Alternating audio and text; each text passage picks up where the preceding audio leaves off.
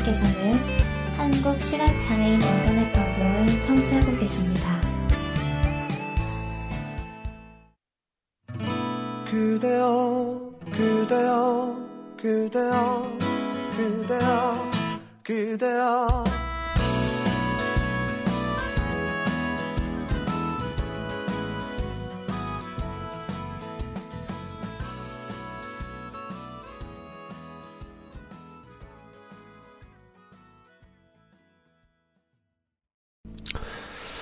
네, 어, 이창훈과 함께하는 KBIC, 네, KBIC, KBIC 특집, 네, 야구의 계절 2부가 시작되었습니다. 아, 2부가 시작됐는데요.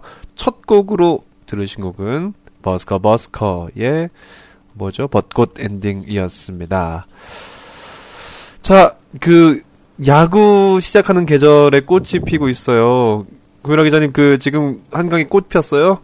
네, 지금 개나리도 피었고요. 네. 여기저기 꽃이 많이 피었더라고요. 야구 보러 가기 싫, 야구 또 그, 일하러 가기 싫겠네요, 더 이제. 저희가 딱 가는 시간대가 이제 낮인데, 음. 네, 그 시간에 저희는 일하러 가니까 참 슬프더라고요. 특히 주말에. 네. 음, 아 그렇겠네. 주말에 진짜 일을 해야 되고. 서기정 서정 기자님은 어떠신가요? 슬프세요? 아, 주말에 일하러 가는 거 정말 슬프죠. 아, 참. 이게 좀, 이게 좀 슬픈 게, 사실 다른 분, 다른 직구는, 음, 음. 그니까, 신문 기자나, 그, 물론, 그, 원래 요즘 온라인 매체도 그렇긴 한데, 신문 기자들은 보통 토요일에 휴일이거든요. 음, 음. 어, 그니까, 그, 그, 토요일에 쉬고, 보통 금, 토 이렇게 쉬는 경우가 많은데, 이제 음. 보통에는 토, 일을 쉬잖아요. 그렇죠. 근데 이제, 그런 이제 친구들하고도 사이클이 많이 다르고 하니까, 음. 예, 좀 그런 부분이 좀 아쉽죠. 음. 음. 네, 저- 선배 온라인 매체 월요일 하셔요. 월요일 날 쉬니? 어, 근데 그런 게 있어요. 남들 네. 다 일할 때 나 혼자 노는 기분. 음. 아무것도 할 게 없죠. 저는 프리랜, 프리랜서라서 쉴땐 쉬고 아. 놀, 일할 땐 일해서 참 그게 개- 매년 그 개념이 모호해서 음, 그렇습니다. 아무튼 뭐 쉴 수 있어서 좋네요. 아 근데 꽃 보고 싶다. 네. 아, 참 오늘 제가 일부 이렇게 진행해 봤는데 참 우리 셋이 하니까 뭔가 재미는 그 약간 좀 떨어지는 것 같아요. 뭐냐면 약간 좀 서로 이렇게 좀 뭐가 티격태격 하면서 그좀 그렇게 해야 방송이 맛이 사는데 네 아, 여러분 좀 노- 분발해 주시기 바랍니다. 네. 네, 뭐 중간중간 저를 뭐 이렇게 갈구셔도 되고요. 그래야지 방송이 사니까요. 자, 이제 그러면 음, 팀별 이야기 좀 계속해서 진행해 보도록 하겠습니다. 어, 지난해 음, 6 그러니까 지년 진 2012년까지 6년 연속 그 한국 시리즈 진출했던 팀이 지난해 곤두박질을 쳤죠. SK 와이번스. 아, 참 올해 뭐 김광현이 살았다. 뭐 이만수 감독이 이제 내가 좀 음, 감독으로서 뒤에 물러나서 하겠다. 뭐 이런 등등 얘기들이 있었는데 구일아 기자님, S, 이 SK 잘할까요 올해? 올해 SK가 음. 특별한 보강은 없었어요. 아, 그렇죠. 왜 유, 유출 있었죠 유출. 누가 있었죠? 유출이 있었죠. 정근우 선수가 갔으니까. 아, 네, 한화로 갔죠. 그렇죠. 네. 네, 특별한 보강은 없었고 유출은 있었는데 음, 그 점을 좀 어떻게 메울 수 있느냐. 정근우 선수는 음, 사실 게임 메이커, 메이커거든요. 그렇죠. 그 선수 하나만으로도 득점을 낼 수가 있어요. 음, 그 수비 면에서도 그 정도로 따라갈 수 있는 이루수가 없다고 평가를 받고 있기 때문에 음, 그 공수에서 그 공백을 어떻게 메우느냐가 좀 중요할 것 같고요. 음.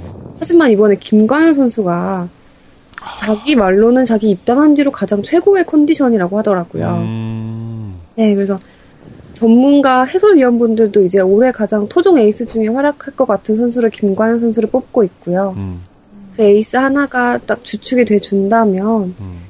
올해 SK 그리고 SK가 가장 중요한 게 올해 8명이나 FA를 앞두고 있어요. 아, 이거 되게 중요하죠. 이거 짚고 넘어가야 돼요. 네, 맞아요. FA 선수 앞둔 선수만으로도 라인업을 짤 수 있다고 음. 네 하더라고요.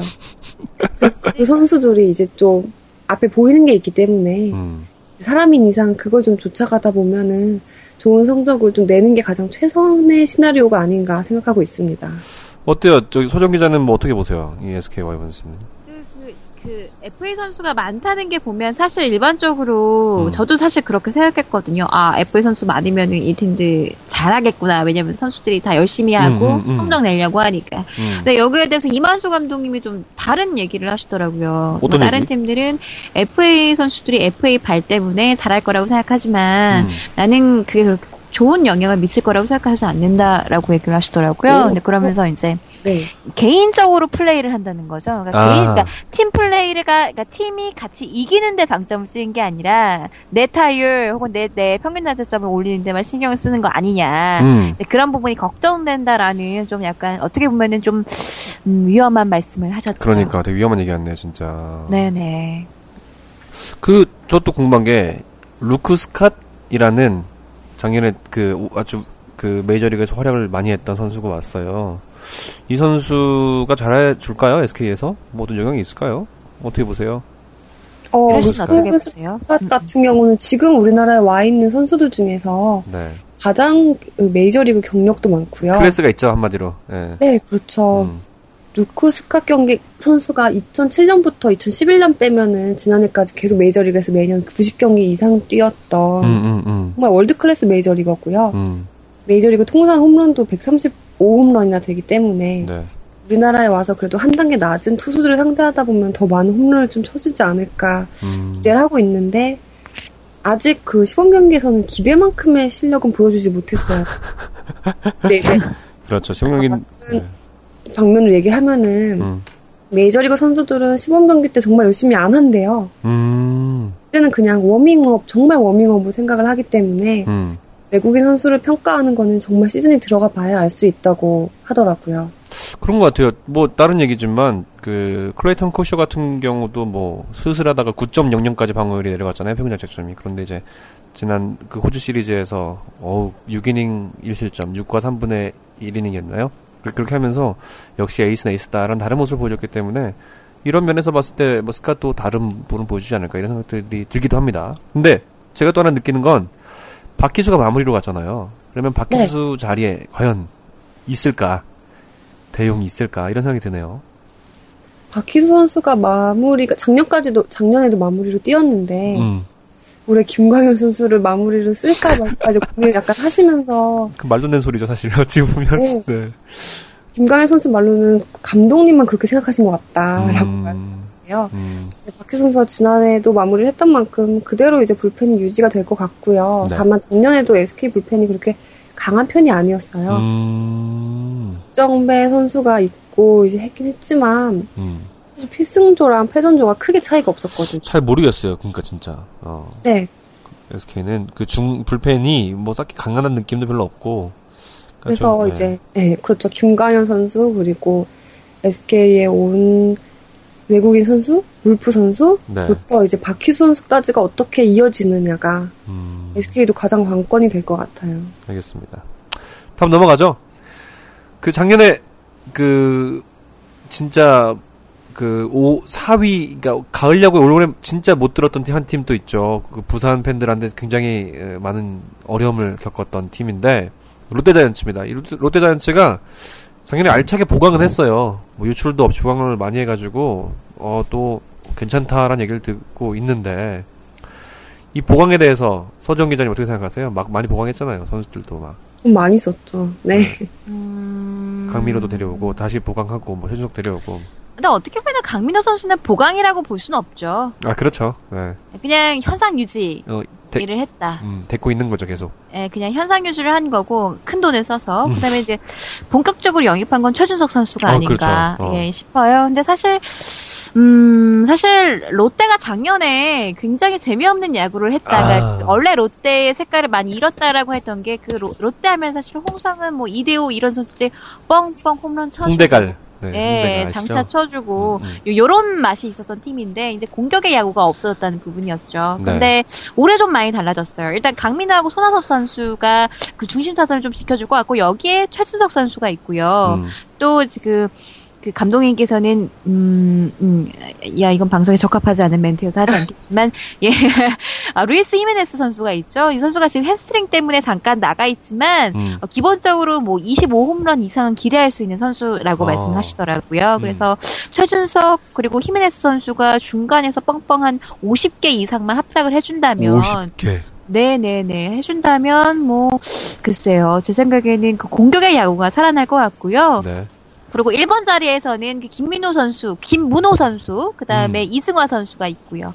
또 이제 마지막 타순에서는 문규영 선수, 신몽기 선수가 있거든요. 음. 네, 이렇게 봤을 때 또 강민호, 전준우, 황재균 요런 부분도 봤다면 공격력 면에서 롯데가 절대 떨어질 것 같지는 않다. 근데 다만 시범 경기 막판에 좀 타격감이 좀 떨어진 상황이었거든요. 음, 음, 근데 음. 그 슬럼프를 어떻게 극복하느냐. 음. 이 부분이 좀 관건 같고요. 또 마운드에서도요 괜찮아요. 일단 장원준 선수 돌아왔잖아요. 그러니까요. 네. 네, 그리고 송승준 선수 있죠. 그리고 음. 유먼 선수 있죠. 옥스프링 선수 있죠. 우리 옥춘 선, 어. 선수 있죠. 음, 음. 그렇게 따지면 물론 유먼이 시범 경기 때 좀 약간 좀 그 직구 구속도 좀 떨어졌고 음. 좀 구위도 좀 떨어진 게 사실이에요. 음. 그러나 그 작년에 그 경험을 한 시즌에 풀로 해봤던 선수기 때문에 이, 이 송승준, 장원준, 유먼, 옥스프링, 옥스프링이 두 자릿수 이상씩만 해준다면, 그러니까 음. 10승 이상씩만 해준다면 음. 뭐 4강은 안정권이 아닌가 싶고요. 음. 근데 사실 걱정이 되는 건 정대현 선수예요. 정대현 선수. 어, 왜요? 네. 정대현 선수가 사실 작년부터 제대로 뭔가 보여주지 못했어요. 음. 잠수함 투수라고 해가지고 정대현이 있으면 압도적인 이런 게 있었었거든요. 음, 근데 음, 그런 음. 구위가 좀 많이 사라졌고 그런 재구 같은 것도 좀 많이 떨어졌거든요. 네. 근데 제가 이 부분에 대해서 정민태 투수 코치님한테만 물어봤어요. 네. 네, 정대현 선수를 어떻게 보느냐 했더니 한숨을 이렇게 쭉 쉬시면서 결국에는 나이 때문이 아니냐. 음. 제 아무리 그 정대현이어도 나이가 들면 어쩔 수 없는 부분이 있다. 음. 그렇게 얘기를 하시더라고요. 근데 투수 들한테 나이 얘기를 한다는 건요. 사실 구속이 떨어진다는 거거든요. 그렇죠. 근데 예, 근데 음. 정대현 선수한테 구속을 얘기할 수 없지 않냐. 그 음. 선수가 그 압도적인 고위로 승부를 하는 선수는 아니지 않냐. 이렇게 음, 음. 얘기했던 이런 말씀을 하시더라고요. 그 구속이 떨어지면 직구 구속만 떨어지는 게 아니라 변화구도 구속이 떨어진다는 거죠. 음. 네, 정대현 선수 같은 맞아요. 경우에는 공이 아래서 위로 이렇게 뛰어오르는 그렇죠. 떠오르는 듯한 공을 갖고 있는데 그 변화구 구속이 떨어지면 공이 이렇게 떠오르는 것도 밋밋해지고 그렇죠. 결국에는 치기 딱 좋은 로케이션으로 배팅볼. 딱 좋은 느린 구속으로 그렇죠. 음, 음. 배팅볼을 던져주는 것밖에 안 된다라는 음. 말씀하셔서 음. 어떻게 보면 정대현 선수가 결국에는 불펜을 든든하게 지켜줘야 되거든요. 근데 이 음. 부분을 어떻게 지켜줄지 저도 참 궁금합니다. 그 고일아 기자한테 물어볼게요. 네. 롯데는 포수가 되게 많아요. 장성우 네, 포수, 강민호 포수, 용덕한 포수. 이거 진짜 어떻게 활용해야 될까요? 어떻게 할 수 있을까요? 진짜 너무 포수가 너무 많네. 딴 팀에 비해서. 어, 유라 씨, 장성우 선수는 어떻게 활용하죠? 네. 장성우 선수는 음. 아마도 처음에는 벤치에서 시작을 할 것 같아요. 아, 음. 근데 이제 본인이 그리고 자기는 이제 군 제대를 해서 음. 야심차게 시작을 하는데 계속 벤치에만 있으면 아무래도 그러니까. 위축될 수밖에 없거든요. 음. 그걸 어떻게 다독여가면서 벤치에 잘 앉혀놓고 이제 좀 더 키워서 강민호 선수랑 같이 쓰느냐 이게 음. 교통 정리가 롯데에는 가장 필요할 것 같아요. 왜냐면 진짜 쓰기에는 왜냐면 네. 진짜 말했던 아까 말했던 것처럼 롯데는 포수가 넘쳐나는데 뭐 기 한화나 또뭐뭐 나중에 얘기하겠지만 뭐 넥센이나 등등 다른 팀들은 포수가 사실 필요하잖아요. 없잖아요. 그렇죠. 네. 이게 트레이드 카드로 계속 되지 않겠네. 그런 의구심도 근데 들기도 또 하고요. 트레이드라는 게 가장 어려운 게요. 그 그렇죠. 선수가 가서 터질까봐 아, 그게 가장 무섭거든요. 그러니까요. 예. 특히 포수 같은 경우는 네. 그렇죠. 내가 갖자니 약간 그렇고 남 주자니 약간. 그렇죠. 그러니까 아이고 그래요. 어쨌든 롯데 보면 예전에 그것은 L 다른 얘기지만 예전에 LG가 빅 5라는 소리를 들을 때가 있었어요. 네, 외야수 이제 빅5. 그때 다 데리고 있어봤자 되게 힘들었잖아요. 사실 결국 뭐 안, 안 됐었는데. 맞아. 네, 뭐 그런 생각이 들기도 하면서 과연 어떻게 롯데가 포수를 교통정리할 것인가도 많은 분들이 보면 재밌지 않을까. 그런 생각을 또 들기도 하고 어제 기사 봤을 때는 전준우 선수를 1번으로 하겠다. 뭐 이런 얘기가 또 있더라고요. 좌익수 전준우. 뭐 이런 얘기가 있었는데 과연 그렇게 할지 안 할지는 두고 봐야 되지 않을까 싶습니다. 롯데는 가장 가장 중요한 건 감독님이에요. 네, 감독님이 솔 직히 말해서 넥센 때부터 음, 굉장히 네. 재미없는 역을 많이 하셨거든요. 그렇죠. 예. 네, 특징이 없었어요. 그렇죠. 작년에도 감독님 김- 감독 인생에서 커리어 하이라고 5위를 이제 하셨는데 음, 올해 올라가려면 감독님만의 뭔가가 좀 필요하다는 음. 그 지적이 좀 음, 네. 맞아요. 근데 감독님이 유라 씨 이러, 이렇게 말씀하셨대요. 나 올해 도끼 품었어. 근데 사실 김시진 감독님이 이런 얘기 안, 해- 안 하시는 분이거든요. 잘 음. 인품이 참, 참 덕이 많으신 분인데 네. 이게 오늘 올해는 나도 이제 더 이상 안 봐주겠다. 이제 좀 이기는 야구 하겠다라고 그 천명하셨다고 하더라고요. 알겠습니다. 자, 그러면 롯데 얘기 여기까지 하고요. 자, 다음은 음, 지난해 아우 재밌는 가을 야구를 보여준 넥센 히어로즈 얘기를 좀 안 할 수가 없어요. 아, 네? 그렇지. 네 어떻게 생각하세요? 넥센 히어로즈, 히어로즈. 네, 얘기 좀 해주시죠. 넥센은 어, 올해 좀 FA 영입은 없었어요. 없었죠. 그래서 큼지막한 돈을 쓰진 않았는데 이제 2차 드래프트에서 조금 쏠쏠하게 영입을 했고요. 강지광 선수 그리고 좌완 이상민 선수 그리고 윤- 윤영삼 선수를 영입을 했고요. 또 올 시즌 올해 초에 이 트레이드를 통해서 두산에서 윤석민 선수를 야, 데려와서 이제. 내야를 좀 보강을 했고요. 네. 그리고 군제대로 이제 금민철 선수, 김대우 선수가 제대를 했는데요. 아, 네, 금민철 선수는 이제 2009년에 넥센에 와서 2010년에 넥센 마운드를 좀 많이 채워줬던 선수고 네, 김대우 네, 네. 선수는 정통 언더핸드예요. 아 그래요? 네, 음. 가장 우리나라에서 지금 타점이 낮은 게 정대현 선수 다음으로 타점이 낮은 걸로 알고 있거든요. 네네. 그래서 이 두 선수가 좀 예전에 1군에서 보여줬던 기량을 올해도 보여준다면 투타에서 좀 쏠쏠한 좀 전력 보강이 되지 않을까 생각을 하고 있는데 사실 넥센은 타력은 어디에도 꿀리지 않아요. 아 맞아요. 진짜 1번부터 8번까지 다 헥타선이에요. 어찌 보면. 네, 올해는 시범 경기에서 허도화 선수도 홈런을 쳐가지고요. 허건창 빼곤 다친다, 뭐 이런 얘기를 듣기도 하는데 가장 문제점은 이제 선발이죠. 음, 오재영, 문성영, 강용구 그리고 이제 용병 둘 이렇게 갈 것 같은데 네. 오재영 선수도 선발을 본격적으로 한 게 작년이 처음이고요. 음, 음, 그 음, 후반기만 했고요. 네. 문성현 선수, 강용구 선수는 아직 너무 어리고 또 이 선수 두 명 다 너무 치명적인 약점이 다 있어요. 어떤 약점 있어요? 문성현 선수는 구종이 단조롭고요. 음, 직구 슬라이더가 거의 대부분이고요. 그리고 피해가는 피칭을 자꾸 해요. 음, 도망가는 피칭. 별명은 싸움닭인데요. 위기에 몰리면 자꾸 도망가요. 음, 그리고 강윤구 선수는 정말 치명적으로 제구가 안 되고요. 제구가 잡히면 정말 삼진 왕이 될 것 같은데 음, 네. 그게 안 되셨고 볼넷 왕이 돼서 네 원래도 그걸 잡으면 넥센이 올해는 정말 가을 야구도 무난할 것 같은데 음, 선발이 그리고 불펜도 올해 좀 물음표가 달려 있어요. 네 그것만 채워주면 정말 강한 팀이 되지 않을까 싶습니다. 아유, 궁금한- 아무나 하나 네. 기아에 보내주세요.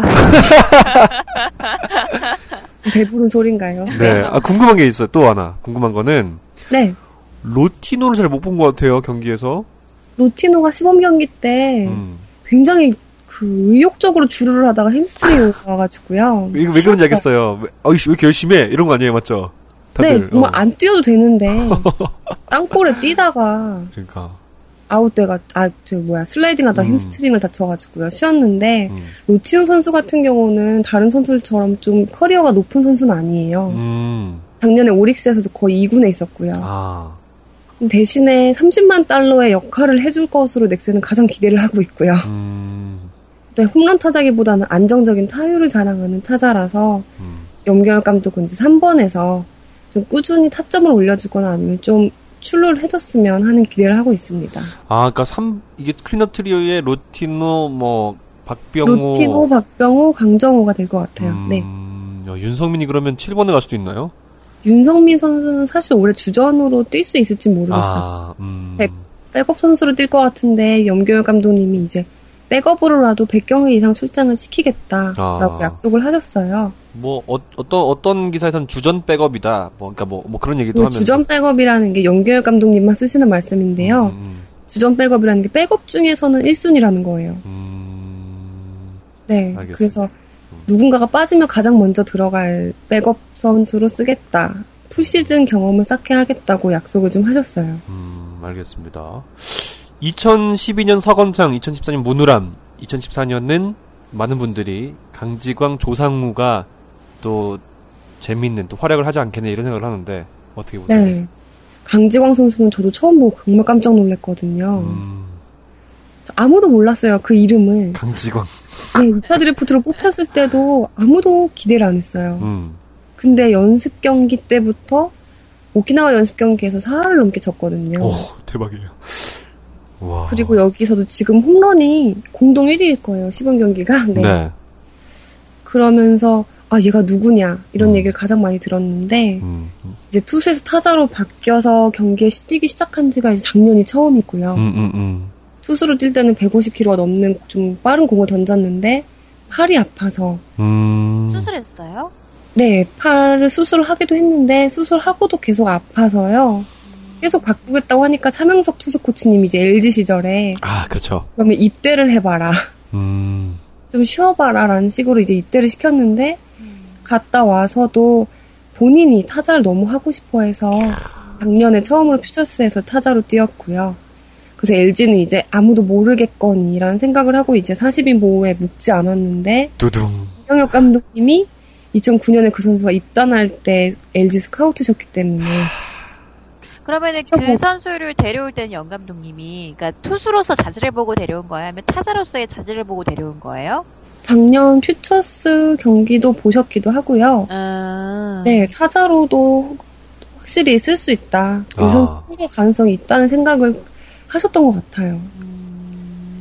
조상우 선수는 어때요? 봉도 진짜 빠르던데요. 150km. 조상우 선수는 음. 사실 작년에 1군에 5경기 올라왔는데 그때도 150을 넘게 찍었어요. 네, 네. 올해는 벌써 10경기 때부터 150에서 153까지 나오는 공을 던져서 많은 기대를 받고 있는데 사실 그 선수가 아직은 너무 어려요. 2년 아. 차인데 네.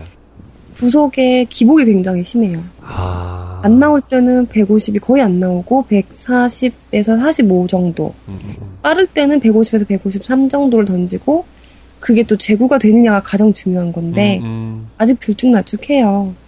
좀 경험을 더 쌓으면 좋은 불펜이 되지 않을까. 선발로도 더 크면 쓸 수 있을 것 같고요. 음, 네. 알겠습니다. 아, 또, 넥센 히어로즈 올해 또, 뻥뻥, 뻥뻥, 어떤 또 좋은 또, 재밌는 그, 뭐죠? 저, 관, 관람하시는 분들 많이 또 재밌게 보실 것 같아요. 왜냐면 또, 이 공격 야구에 또 최고 선방에 있으니까요. 네, 알겠습니다. 네, 그렇죠. 누가 칠지 몰라요. 네. 네, 그러니까 언제 칠지 모르니까 무섭네요. 네. 자, 다음 팀은요. 어, 지난해 어, 약속을 지킨 팀이죠. 11년 만에 가을 야구에 진출했던 LG 트윈스 얘기를 또 안 할 수가 없지 않, 없겠습니다. LG 트윈스 근데 뭐 작년에 좀 뭐 잘했는데 올해 200이닝을 책임질 리즈가 빠져서 어려움을 수 있지 않을까 생각이 드는데요. 음, 이제- LG 얘기는 네, 네. 아나운서님이 하셔도 괜찮지 않을까요? 네. 어떻게 보세요? 네. LG 트윈스는 전 제가 봤을 때는요. 음, 일단 기본적으로 이대영을 줬지만 거기서 네. 신승현을 또 데려왔죠. 네. 네, 데려왔고 또 기본적으로 LG 트윈스 같은 경우는 뭐 이렇게 일단 건재해요. 그러니까 1번 기존에 있던 선수들이 건재하고 또 군대에서 왔고 잠시 했던 박용근 선수라든지 또 지금 박경수 다쳐 있지만 또 언젠간 쓸 수 있는 타자가 아닌가 싶기도 하고요. 또 그 조시 벨 선수가 3루로 오게 되면서 정성호 선수 1루에서 잘 적응할 수 있을지 저는 얘기를 들으면 3루는 사실 움직임이 크지 않은데 1루에 있으면 뭐 커버 플레이라든지 여러 가지 또 움직임이 많잖아요. 여러 가지 해야 될 게 많아서 과연 정성훈 선수 1루에서 잘 할 수 있을지 가장 궁금한 부분이 아닌가 생각이 듭니다. 그리고 가장 또 중요한 건 그 외국인 선수가 지금 리즈가 없다 보니까 과연 외국인 선수가 올 때까지 어떻게 버티느냐가 중요하지 않을까요? 거의 코리 리우단, 유재국, 뭐 우규민, 신정락, 김선우 등등이 있는데 과연 이 선수들이 어떻게 선발 자리를 채워갈 수 있을까에 대한 생각을 하고 있어요. 제 분석에 대해서 어떻게 생각하시는지 궁금한데요.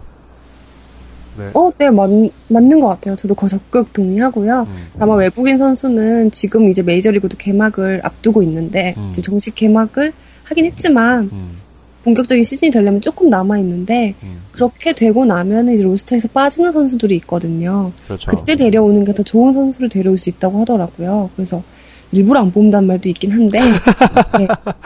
조금만 더 기다리시면 좋은 결과 있을 거라고 지난주. 김기태 감독님이 이야기를 하시더라고요. 음. 눈여겨보는 선수는 몇 명 있는 것 같아요. 그리고 아 다른 얘기인데 지난주 네. 잠실 경기를 봤는데 그 기아다 LG 트윈스 경기 있었는데 네. 이대영 선수가 1번 타자 딱 나오니까 LG에서 슈퍼선 이걸 부르더라고요. 역시 LG 어, 팬 저도 깜짝 놀랐어요. 매너가 좋아요. 아, 네. 네, LG 네. 팬들이 아주 열심히 응원하더라고요. 어, 네. 저는 참 이대영 선수 보면 볼수록 참 잘생긴 것 같아요. 매력 있죠. 기아 유니폼이 그렇게 잘 어울려요? 잘 어울려요. 네. 어. 아, 이번에 유니폼인지 몰랐어요. 네. 기아 선수들이요 음. 굉장히 잘 생겨지셨어요. 아, 그래요? 보세요. 네. 외야를 뭐 이대영 선수, 신종규 선수, 김주찬 선수가 어. 굉장히 미남으로 통하거든요. 네네. 네네네. 그래서 굉장히 좀 좋아지지 않았나. 뭐 프레드 내야에 선수도 김민호도 있어요. 네, 김민우 선수도 있죠. 아, 갔죠, 맞아, 작년에. 네네. 근데 또 이제 깜짝 놀랄만한 부분이 있다면 나지만 선수와 이범호 선수 있다는 점 여러 생각을 하게 하지만 하지만 그 기아의 그 평균 그 외모가 굉장히 업그레이드 되지 않았나라는 어, 이상한 소리를 한번 해봤습니다. 서정 기자는 LG 트윈스 뭐 기세 어떻다고 보세요? 잘할 것 같아요? 아, 저는 참그 팀을 볼 때마다 감독, 김기태 감독의 그 역량에 대해서 한 번 더 생각을 하게 되는데요. 아, 그래요. 예, 이번에 오키나와 갔을 때 김기태 감독님이 그 행동하시는 거 보면 굉장히 그 철저하게 일관된 그 지휘 방식이 있어요. 바로, 바로 그 뭐라고 해야 될까? 고참 예우거든요. 아, 고참. 네네. 고참들이 성적이 좀 떨어지더라도 그 선수들을 제외하거나 배제하는 게 아니라 그 선수를 적극적으로 좀 길을 세워주고 음. 그 선수들을 통해서 그 리더십을 아래로 향하도록 이렇게 이끄는 그런 힘이 있으세요. 음. 근데 사실 그러기가 쉽지 않거든요. 지방의 어떤 구단 같은 경우에는 나이가 들고 선수의 스탯이 좀 떨어지면 좀 찬밥 대우를 하는 어. 경우도 있거든요. 네. 근데 김태 감독님은 그런 부분에서는 굉장히 통일되고 일관되게 고참 예우를 보여주시는데 음. 그런 게 후배들이 볼 때도 굉장히 힘이 돼요. 왜냐하면은 아 내가 나중에 그 나이가 들어서도 내가 이런 대우를 받을 수 있겠구나 음. 이런 생각을 하면서 더 열심히 야구를 할 수 있는 힘이 되거든요. 음. 그런 부분에서는 김기태 감독님의 리더십이 올해도 유감없이 발휘가 되지 않을까 싶습니다. 근데 고우려 기자 왜 웃으셨어요? 왜 웃었어요? 아, 그 팀이 어딘지 잠깐 생각했어요. 아, 그래서. 아, 그리고 또 제가 깜짝 놀란 건 시범 경기에 음. 오지환 선수가 한 번도 선발로 안 나왔어요. 거의 맞죠. 어. 그거는 이제 김기태 감독님의 길들이기로 보이는데 음. 정말 팀의 주축 선수를 그렇게 길들일 수 있는 감독님이 별로 없거든요. 음. 그런 것도 하나의 카리스마 혹은 리더십이 아닐까 싶어요. 하긴요. 그렇게 보니까 LG는 노장들이 그러니까 나이 든 선수가 참 많아요. 뭐, 왜냐하면 최고령 투수인 유- 유태현 선수도 있고요. 음, 이번에 김선우 선수도 방출돼서 LG 트윈스로 왔고요. 점점 나이가 35세, 6세. 뭐 사실 불펜 나이도 굉장히 많잖아요. LG 트윈스가. 그러니까 네, 고참을 예의하는 팀이 아닌가, 예의 있는 팀이 아닌가. 네, 그런 생각을 하게 됐습니다. 자, 이제 작년에 미라클을 이끌었던 팀 얘기를 안 할 수가 없어요. 어, 작년에 아, 한 경기 때문에 아까 그, 그 한국 시리즈 패권을 놓친 두산 베어스인데요. 참 작년에 줄줄이 나갔어요. 줄줄이 줄줄이 나갔는데 그래도 이팀 노래 굉장히 무섭게 보여지는 팀입니다. 두산 베어스 어떻게 보세요? 제가 두산 미야자키 캠프를 갔었거든요. 네, 네. 저도 굉장히 가면서 걱정을 했어요. 누굴 인터뷰해야 되지? 그러니까 네. 누가 있을까? 베테랑이 다 나가서 인터뷰를 할 만한 사람이 있을까 하고 갔는데 음. 더 황- 당황스러운 거는 거기에 굉장히 선수가 많아요. 그러니까요. 네. 작년에 빠진 선수만 얘기해 보면 아까 뭐 뭐 이종욱, 손시현, 최준석, 임재철 뭐 되게 다셀수 없 일곱 명 여덟 명 거기 나- 나갔잖아요. 이선우의 임, 네, 그렇죠. 또 거기 최준석 선수도 빠졌고 많이 빠졌는데도 티가 안 나는 게 두산의 장점이에요. 그러니까요. 네. 그리고 또 하도 주위에서 너네 빠졌네, 너네 어떻게 할 거니 이게 고민을 하다 보니까 선수들이 이제 오기를 품고 우리가 음. 보여주겠다라는 생각을 좀 강하게 가지고 있는 것도 있고요. 네. 주장 홍성훈 선수도 리더십이 워낙 뛰어난 선수이기 때문에 음. 저 어린 선수들을 좀 잘 이끌어서 올해도 좀 좋은 성적을 내기 위해 노력을 하겠다고 네 각오를 다지고 있습니다. 음. 근데 두산 베어스는 첫 번째 문제가 감독과의 소통 문제를 또 언론에서 많이 지적을 하더라고요. 어떻게 보세요, 이 부분은요? 감독님이 거의 한국어를 많이 못하세요. 네, 그러니까요. 통역을 항상 대동을 해야 대화가 가능한 수준이고요. 음. 선수들도 이제 통역을 통해서 이야기를 하기도 하는데 워낙 감독님 이군 감독님 시절부터 굉장히 호쾌하신 분이세요. 아, 장난도 진짜요? 많이 치시고요. 아. 선수들한테 가서 막 뒤에서 발 걸기도 하시고요. 이런 식으로 이렇게 약간 몸으로 리- 이렇게 커뮤니케이션을 많이 하시는 분이라서 선수들이 뭐 어려워한다거나 이런 건 없고요. 다만 이제 뭐 사인이 엇갈린다던가 그런 문제가 조금 생길 수도 있다는 우려는 되더라고요. 왜냐면 그 부정위 타자인가요, 이번에? 네. 그게 있어서 되게 또 그 부분에 대해서 많은 분들이 논란을 또 얘기하시더라고요. 그 부분은 상동구장이 어. 전광판에 선수들 아. 이름이 안 올라가게 돼 있어서 아, 다들 약간 헷갈리지 않았나 하는 생각이 아, 알겠습니다. 그게 또 하나의 단초가 아니라 아니다라는 얘기를 하시는 건데 또 하나 얘기는 과연 이용찬이 제대로 마무리할 수 있을까 에 대한 또 이용, 이용찬을 키플레이어로 꼽는 분들이 참 많, 많더라고요 두산 베어스에. 감독님 자체도 이제 투수 마운드의 키플레이어로 이용찬 가- 어, 선수를 꼽으시더라고요. 어, 그래도 그 중에 두산 마운드에서 그나마 마무리 경험이 있고요. 네 있죠. 위가 가, 구종이 다양하고 어, 마무리 투수로서의 가장 좀 좋은 실력을 갖춘 선수가 아닌가 생각이 드는데 이용찬 선수가 다- 아무래도 실전 감각이 가장 우려 사항이거든요. 어, 그렇지. 네, 부상을 당했었기 때문에 얼마나 빨리 돌아와서 마무리해서 그 압박감 심한 상황에서 본인의 실력을 빨리 보여줄 수 있느냐가 음, 음, 음. 조건이 될 것 같아요. 이거 또 다른 얘기입니다. 그 SK 루크스캇과 비슷하게 호레칸투도 그렇게 제가 봤을 땐 뭐 잘한다는 느낌 별로 없거든요. 모르겠어요. 어떻게 보세요? 어, 네, 그- 저도 의외로 어, 잘 안 터지네 음. 라는 생각을 했었어요. 음, 근데 본인을 이제 캠프에서 만났을 때는 음, 어, 굉장히 분위기도 좋고 잘 하고 있다. 자신 있다. 어, 4번만 맡겨달라. 타점을 다 올리겠다. 성격이 굉장히 밝아요. 아 진짜요? 네, 홍성흔 선수랑은 이미 이제 어깨 동무를 하고 다니면서 음, 거의 best friend라고 말할 정도로 성격이 굉장히 밝고 이제 선수들이랑도 잘 어울리고 있어서 아, 적응은 빨리 해서. 네, 야구에만 적응한다면 음, 좋은 좀 외국인 타자가 되지 않을까 생각이 됩니다. 음. 서준 기자님 이 두산 베어스 올해도 무시무시할까요? 칸투가 가르시아랑 친하대요. 아 그래요? 가르시아가 칸투가 한국 간다고 해서 되게 부러워했대요. 아 나도 가고 싶은데. 아, 가르시아하고 되게 친한 분이 제 지인이어가지고 어. 얘기를 했는데 가르시아가 아직도 한국 오고 싶다고 운다고 하더라고요. 아직도. 산낙지 먹고 싶다고. 아, 아, 근데 칸투랑은 아직도 굉장히 멕시코 리그 뛰면서 굉장히 절친이라고 하더라고요. 음. 그래서 예, 갑자기 뜬금없이 가르시아 얘기를 좀 전했고요. 재밌네요. 두산은 망해도 부자는 망해도 3년 간다고요, 유라 씨. 네, 진짜 부자는 진짜 어, 정말 정말 3년 갈 것. 같아요. 어, 3년 갈 것 같아요. 음. 알겠습니다. 자 마지막 팀입니다. 아 이건 V3, V4를 노린다는 팀이에요. 완전 삼성 라이온스인데요. 아 이 삼성 서준 기자님 삼성은 영원한가요? 영원할 것 같아요. 일단은 지금 또 이기면은 4연승인 거잖아요. 그렇죠. V4죠 V4. 장난이 아닌 게 사실 뭐 음. 뭐 오승환 선수가 빠졌잖아요. 그렇죠. 하지만 여전히 우승 후보로 거론이 되고 있고 음. 썩어도 좋지다 뭐 음. 이러면서 근데 여기다 시- 지난해 일단 10승 이상을 거뒀던 투수들이 그 아직도 많아요. 일단은 장원산 선수 있죠. 어. 윤성환 선수 있죠. 배영수 어. 선수 있거든요. 어. 근데 여기에다 아까 우리 유라 씨의 그 1순위 뽑던 차우찬 선수와 아. 백정현 선수가 사실 예 이 선수들은 사실 선발도 할 수 있고요. 그다음에 뭐 불펜도 할 수 있는 선수들이잖아요. 오선발을 써도 전혀 문제가 없는 선수들이니까 이 선수들을 선발 투수로 친다고 하면 7명이나 되고요. 여기에 지금 임참용 선수가 지금 컵스와 아. 계약을 아- 예, 안 하고 방- 방출이 돼서 맞아요. 삼성으로 돌아온다는 얘기하고 있는데 이 선수가 만약에 와서 안지만과 함께 뭐 셋업과 불펜을 맡아준다고 한다면 어 무서워. 어, 한다면 그 오승환의 공백이 좀 거의 느껴지지 않고요. 네. 또 일단은 뭐 좀 햄스트링이 올라와가지고 쉬고 있는 JT, JD 마틴 선수도요. 네. 예, 뭐 늦어도 5월, 4월 말, 4월 중후반쯤에 올 거라고 지금 보여지거든요. 음, 음, 이런 면 봤을 때는 여전히 선발진이 가장 빵빵한 팀이 아닌가라는 음. 생각이 들고 타선도요.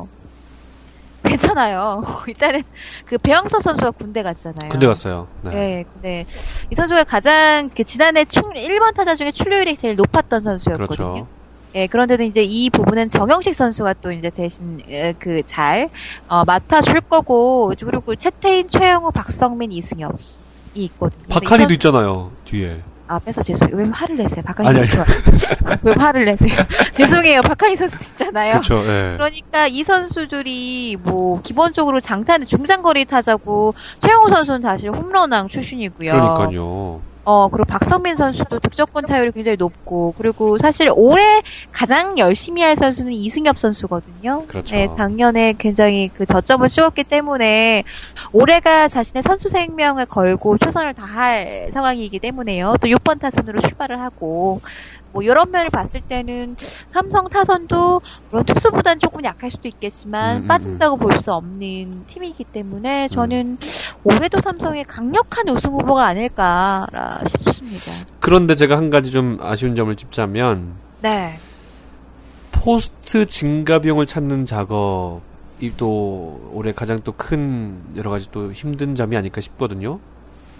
근데 사실 포수 걱정 없는 팀이 몇명 어, 어떤 팀이라고 생각하세요? 음, 롯데밖에 없잖아. 롯데 두산.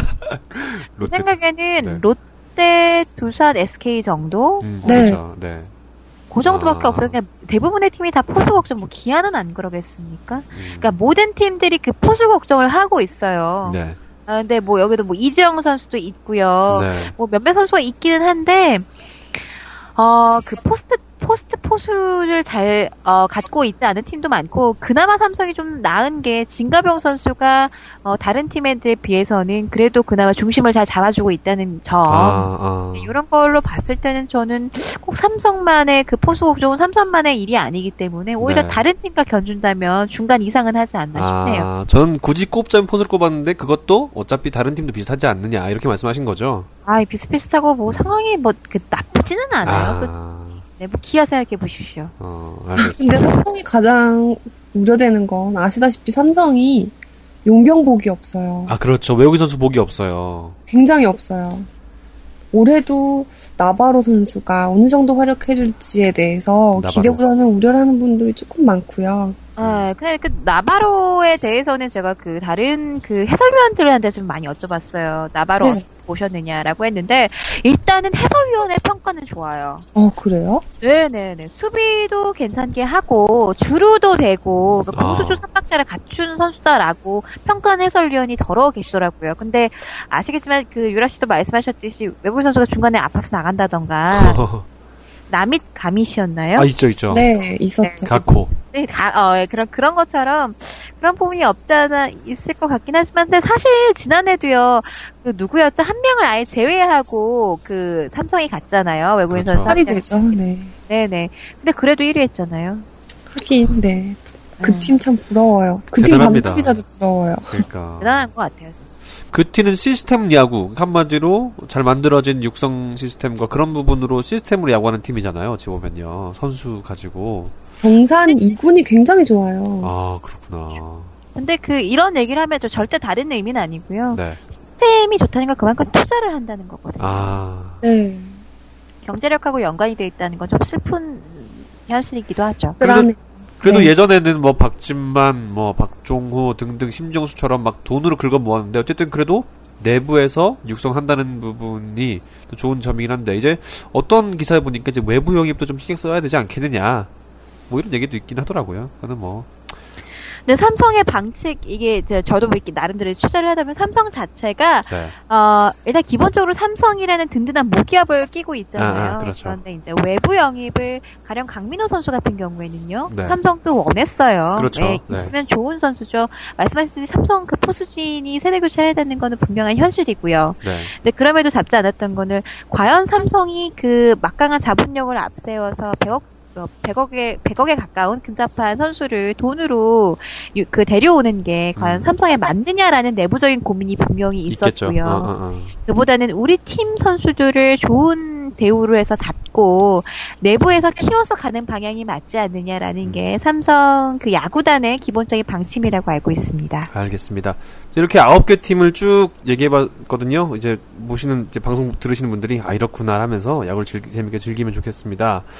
자 이제 올해 또 새롭게 개장한 야구장들이 두 개가 있어요. 바로 광주가 챔피언스필드 그리고 울산 문수야구장인데요. 소정 기자, 소정 기자님 직접 저기 광주가 챔피언스필드 가보셨겠네요. 네, 저 가봤는데요. 음. 좋더만요. 아, 그래요? 네, 일단은 뭐 워낙 무등구장이 어 아 정말 네. 낙후했죠. 놀라웠어요.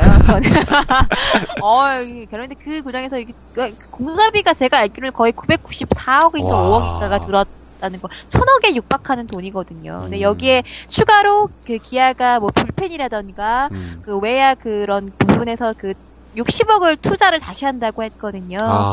그러니까 뭐 이렇게 생각하면은 거의 뭐 1,200억 이상의 돈을 투입을 하고 있다고 봐야 되는 거고요. 네. 그리고 기존의 무등구장이 12,500석 정도 됐었어요. 네네. 이게 거의 두 배 가까이, 그러니까 22,244석 규모로 우와, 두 배네요, 진짜. 예 늘어났기 때문에 뭐 그런 부분만 봐더라도 그리고 전광판이 정말 멋있더라고요. 아, 그래요? 어. 예, 우리나라에서 근데 롯데가 따라고치는 바람에 살짝 죽긴 했지만 제가 마치 이 화면이 거의 뭐 우리나라에서 가장 일단 크고요 사이즈 자체로만 음. 봤을 때는요 네네. 그리고 굉장히 질이 좋아서 마치 영화관에 온 듯한 느낌을 좀 받았고요 음. 네네 그리고 좀 저희가 아무래도 이제 그 방송이다 보니 제가 그 관 그 그 장애인 전용 좀 맞아요. 알아봤거든요 네네. 사실 이 우리 아나운서님께 진행자님께서 저에게 따로 말씀을 하셔서 음. 알아봤는데 이 2만 아까 말씀드렸던 2만 2,244석 중에 그 장애인 전용 좌석이 229석이라고 해요. 어, 어, 굉장히 이게- 많네요. 다른 구장에 비해서. 200석. 어, 그렇죠. 약 200석 정도의 규모인데 적 진 적다고 볼 수는 없을 것 같아요. 이 그렇네요. 그리고 저도 이게 정확하게 뭔지는 잘 모르겠는데 무장애 건축물 인증이라는 게 있대요. 네, 있어요. 네. 예, 인증이라는 게 있는데 이것도 받았다고 일단 하더라고요. 베리어프리 인증 받았군요. 네. 네네, 네. 이 부분을 인정받아서 나름대로 이런 부분에 신경을 썼다라고 좀 보여지더라고요. 음, 그러니까 시- 뭐 휠체어를 타거나 뭐 장애 그 특히 이게 장애인들이 야구를 관람하는 때 하는 데 있어서 장애물이 없이 장애물 없이 한- 그 공간에서 야구를 볼 수 있다. 이게 이제 barrier free 인증인 barrier free 인증인데요. 아, 광주에 한번 가봐야겠어요. 거기 내려가서 한번 가봐야겠네요. 궁금하네. 알겠습니다. 또 이제 방송을 통해서 많이 소개될 테니까요. 한번 많이 그 찾아보시고요. 문수야구장은 지난주에 경기를 가졌다고 들었어요. 네. 그 이제 또 4월 5월 롯데 제2구장으로 쓰이게 되는 건- 건가요? 네네. 롯데, 롯데, 원래는 마산 야구장이었는데 NC가 들어오면서, 음. 어, 짐을 사서 울산으로 이사 가는데 NC가 이사 간다는 루머가 퍼지면서 롯데가 떨고 있죠. 음. 근데 일단 여기도 울산시가요 450억을 투자했다고 해요. 그래서 아. 12,088석 규모인데요. 네. 이게 나중에 그 외야 쪽에 증축을 했을 때는 2만 명까지 그 수용을 할수 할수 있는 있다. 어. 예, 그렇게 만들어졌다고 하고요. 음. 그리고 다음 달 4일에서 6일 그 삼성과 3연전이 잡혀 있다고 합니다. 그리고 네. 예, 예. 그래서 롯데하고 요 롯데가 당연히 이 구장이 니까 껴있겠죠. 그래서 올해 8경기를 이 울산 문수구장에서 음. 이름이 참 친근해요. 문수구장. 그러니까 음, 축구장 그렇죠? 옆에 있는 거 아니에요? 울산 축구장인가요? 네, 맞아요. 네, 네. 맞아요. 좀 어. 좋더라고요. 어, 근데 저는 사실 못 가봤어요. 가봤어요, 유라 씨? 아니, 저도 못 가봤어요. 어. 네, 이름만. 거기가 음. 굉장히 시설은 깨끗하고 예쁜데 옆에 네. 그 축구장이 있어서 음. 주차장 문제가 조금 있다는 얘기는 들었어요. 음. 그래서 이번에도 시범 경기를 할 때, 뭐 울산에서 할 때는 옆에 축구 경기 때문에 다른 팀과 달리 12시에 시작을 하더라고요. 아. 칠까봐. 네, 그런 점은- 예, 그렇다고 하더라고요. 네, 근데- 그런 점만 보완하면 괜찮을 것 같다고 하더라고요. 예쁘대요, 야구장. 네, 그러니까요. 알겠습니다. 약간- 예쁜 네. 야구장들 이제 또 방송을 통해서 많이 또 보실 수, 보실 수 있을 것 같고요. 참, 그 계속해서 뭐 2022년인가에 포항 야구장도 만들어졌고요. 또 이렇게 야구장도 만들어졌는데, 앞으로 이렇게, 어, 1군 훈련장을 포함해서 2군 훈련장 등 야구장들이 많이 늘어서, 또 이게 지금 그 국내 프로야구뿐만 아니라 사회인 야구 선수들도 많이 좀 할 수 있는 환경들이 더 계속 많이 만들어졌으면 좋겠다 생각들을 하게 됩니다. 어, 아, 오늘 참 방송을 알차게 하고 있어요. 시간이 뭐 다 가고 있는데 그래도 할 건 해야죠. 올해 2014년에도 참 바뀌는 게 있어요. 제가 듣기로는 어, 우천 수년시 월요일에도 경기를 해요, 유라 씨? 네, 그렇습니다. 오- 네. 작년까지는 나중에 한 번 취소가 되면 나중에 몰아서 그렇죠. 다시 경기를 짰거든요. 어, 근데 올해는 아시안 게임 때문에 중간에 2주 정도가 비어서 짤 수 있는 여유 시간이 별로 없다고 해요. 아, 네, 그래서 올해는 주말 3연전이 중에 하루가 취소될 경우에는 남 그 경기를 월요일로 미뤄서 그 다음 주 월요일 날 바로 한다고 합니다. 그럼 토일 월이 되거나 뭐 이렇게, 이렇게 될 수 있겠네요. 만약에 토요일 날 우천 취소가 되면 금, 일, 금, 월 일, 월. 3연전을 치르게 되는 거죠. 아, 네. 뭐, 그 8연전, 9연전까지도 갈 수 있겠네요, 무섭게도. 네, 정말 9연전까지도 갈 수 있을 것 같아요. 네. 음, 그러면 어떻게 팀에 있어서는 굉장히 어떻게 보면 이게 그 월요일 경기를 하느냐 안 하느냐에 따라서 또 어떻게 보면 승부 그리고 이렇게 경기를 운영하는데 굉장히 좀좀 어려움이 있을 수도 있겠어요. 만약에 LG팀이 주말에 창원에서 경기가 있다가 그 다음에 홈이, 홈 경기가 있는데 창원에서 경기가 하루가 취소가 됐다 이러면 은 월요일 날 오- 일찍 올라와서 쉴 수 있는 거를 월요일 와. 하고 올라와서 그러니까요. 바로 서울 경기를 해야 되는 거거든요. 아, 힘들겠다. 그럼 아, 진짜 체력- 최악이야. 네, 체력 관리가 근데 힘들갖고 저희 체력 관리는 누가 책임지나요? 네. 기자도 기자들은 마찬가지겠네, 진짜 기자들도요. 저희도 하루 더 출장을 늘리는 경우가 생길 것 같아요. 네. 어, 이게 아시안 게임 때문에 그런가요? 네, 그렇습니다. 아, 아시안 게임 9월에 열리기 때문에 이것 때문에 일정 조정하느라고 또 참 그 작년에는 기아 타이거스가 여름에 경기를 못 해가지고 피해를 어떻게 보면 많이 봤다고 보여지는데 이 경기 들쑥날쑥한 경기 일정 때문에 우리 어떤 팀들이 울고 웃을지도 많이 또 봐야 될 관전평이 아닌가 싶습니다. 또 하나는 투수 뭐 빈볼 뭐 뭐죠 또 보크 규정이 강, 강화됐어요? 네, 그렇습니다. 보크가 예전에도 굉장히 음. 규정이 많아요. 근데 그게 애매해서 저희가 다 알기는 힘들지만 네, 네네네. 여러 가지 규정이 있는데 올해 한 가지 추가된 게 투수가 1루하고 3루의 주자를 둘 다 놓고 있을 때 1루를 던 3루를 던진 척 하다가 1루를 던지려고 다시 틀었다가 어. 안 던지는 경우가 있거든요. 네네네. 양쪽 주자를 다 잡아놓으려는 경우인데 그렇지. 그럴 때가 다시 보크로 추가가 됐어요. 아. 네, 그래서 둘 중에 한 군데라도 던져야 아. 그게 보크로 인정되지 않고요. 또 하나는 베이스에 송구하기 전에는 발을 꼭 내디딘 후에 송구를 해야지 그대로 축발을 투구판에 딛고 음, 음. 던지는 경우는 무조건 보크로 예전에는 이게 애매해서 그냥 넘어가는 경우도 있고 이랬는데 네. 음, 무조건 보크를 좀 강화하기로 결정을 했다고 합니다. 무섭다. 그리고, 이제 네. 로진도 많이 음. 쓰면 안 돼요. 그 정도예요? 투수가 음. 그, 그 송진가루를, 송진가루, 송진가루를 많이 묻히면 타자가 앞을 볼 때 그 시야가 가린다고 해요. 네. 네, 그래서 투수가 로진을 살짝 너무 들어서, 아예 들어서 만졌다가 내려놓지 말고, 음. 있는 자리에서만 만질 수 있게 하겠다고 음, 하죠. 음, 음. 또 위협구도 머리 맞으면 무조건 퇴장이라면서요. 네, 머리를 맞추거나요. 머리 음. 가까운 곳에 공을, 직구를, 아, 아. 직구만이에요. 이게 변화구는 아니고, 음. 직구를 머리에 맞추거나 머리 근처로 던질 경우에 무조건 투수가 자동 퇴장이 돼요. 나 아. 그래서 얼마 전에 네. 홍승준 선수가 시범 경기에서 모자 챙을 맞춰서 네 아. 퇴장이 됐어요. 자동 퇴장이. 그래서 이야. 6회 초에 퇴장이 됐는데 그나마 이거는 선발 투수가 6회 초에 퇴장이 돼서 불행 중 다행이지만 음. 만약에 선발 투수가 1회 머리를 맞춰서 퇴장이 될 경우 어떡하냐 진짜. 정말 그럴 경우에 감독들의 네, 경기 운영이 굉장히 그 위기를 맞을 수 있을 것 같아요. 꼬이겠네요 진짜. 근데 네, 그것도 그렇죠. 그것도 있겠네요. 마무리 투수가 맞췄어요. 들어왔는데.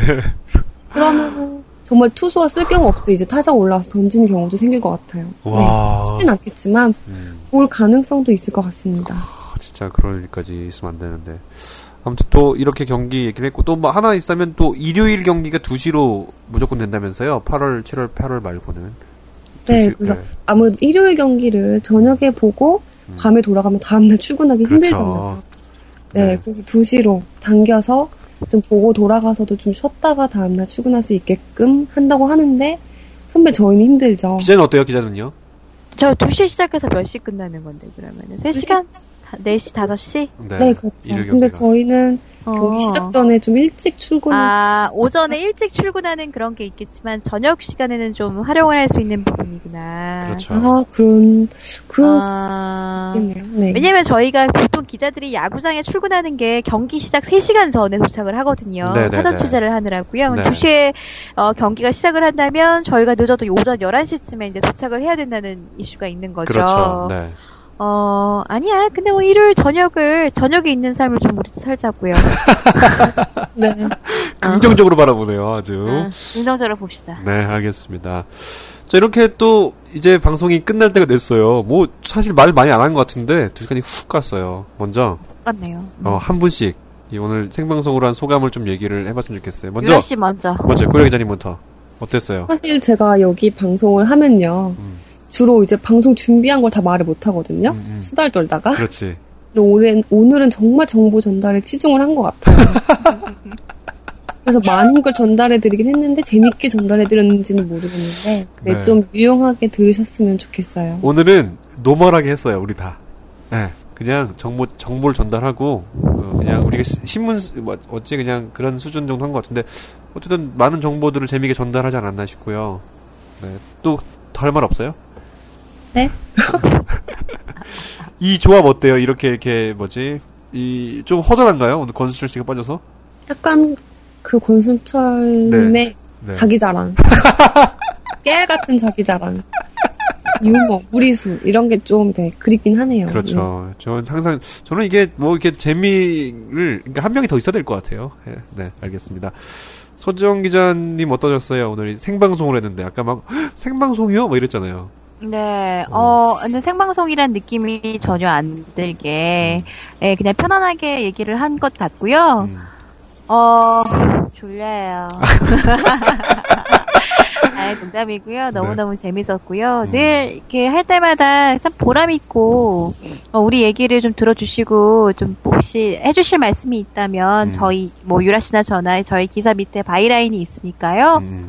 그리고 이메일 보내주세요. 저희가 많이 반영해서 노력 더 많이 하겠습니다. 알겠습니다. 고유라 기자님, 서지영 기자님의 어떤 기사에 대해서 많은 또 선풀 날려주시고 또 이메일도 보내주셔서 어우 오늘 기사 참 좋다 이런 얘기 해주시면 그 힘으로 또 열심히 기사를 또 쓰지 않을까 생각을 하게 되고요. 어 이렇게 저희가 또 오늘 해주세요 했을 때 어, 많은 그 두 기자님 오케이 오케이 해주셨어요. 앞으로도 어, 또 다음에 야구 특집은 또 계속 될 겁니다. 어떤 방식이 될지 모르겠지만 그때도 두 분 함께 해주시길 부탁드리겠습니다. 함께 해주실 거죠? 네. 네, 그렇습니다. 어, 오케이. 이거는 방송이니까 못 물립니다. 네, 어, 오늘 함께한 야구의 계절 어떠셨어요? 어, 오늘 참 여러분들과 재미있고 즐겁게 방송을 진행한 것 같은데요. 이 방송은, 이 방송 재방송 알려드리겠습니다. 내일 저녁 7시, 목요일 5시, 금요일 3시, 토요일 1시, 다음 주 월요일 11시, 다음 주 화요일 오전 9시에 방송됩니다. 2014 KBO 한국 프로야구, 한국 야쿠르트, 야쿠르트 세븐 프로야구가 이제 토요일이면 바로 시작됩니다. 여러분 많이 관심 가져주시고요. 또 이 두 분 기자의 활약, 이 두 분 기자의 깨알 같은 기사에도 여러분 많은 관심 가져주시기 바랍니다. 두 분을 모두 고생 많으셨습니다. 네. 감사합니다. 네, 저도 다음에 어, KBIC 톡톡으로 만나도록 하겠고요. 어, 마지막 곡으로 뭘 틀어드릴까 생각했는데 어, 이 노래 들어드리면서 마고 마무리하도록 하겠습니다. 제가 좋아하는 노래인데요. 악동 뮤지션의 매력 있어 이 노래 들으면서 마칠게요. 고맙습니다. Oh.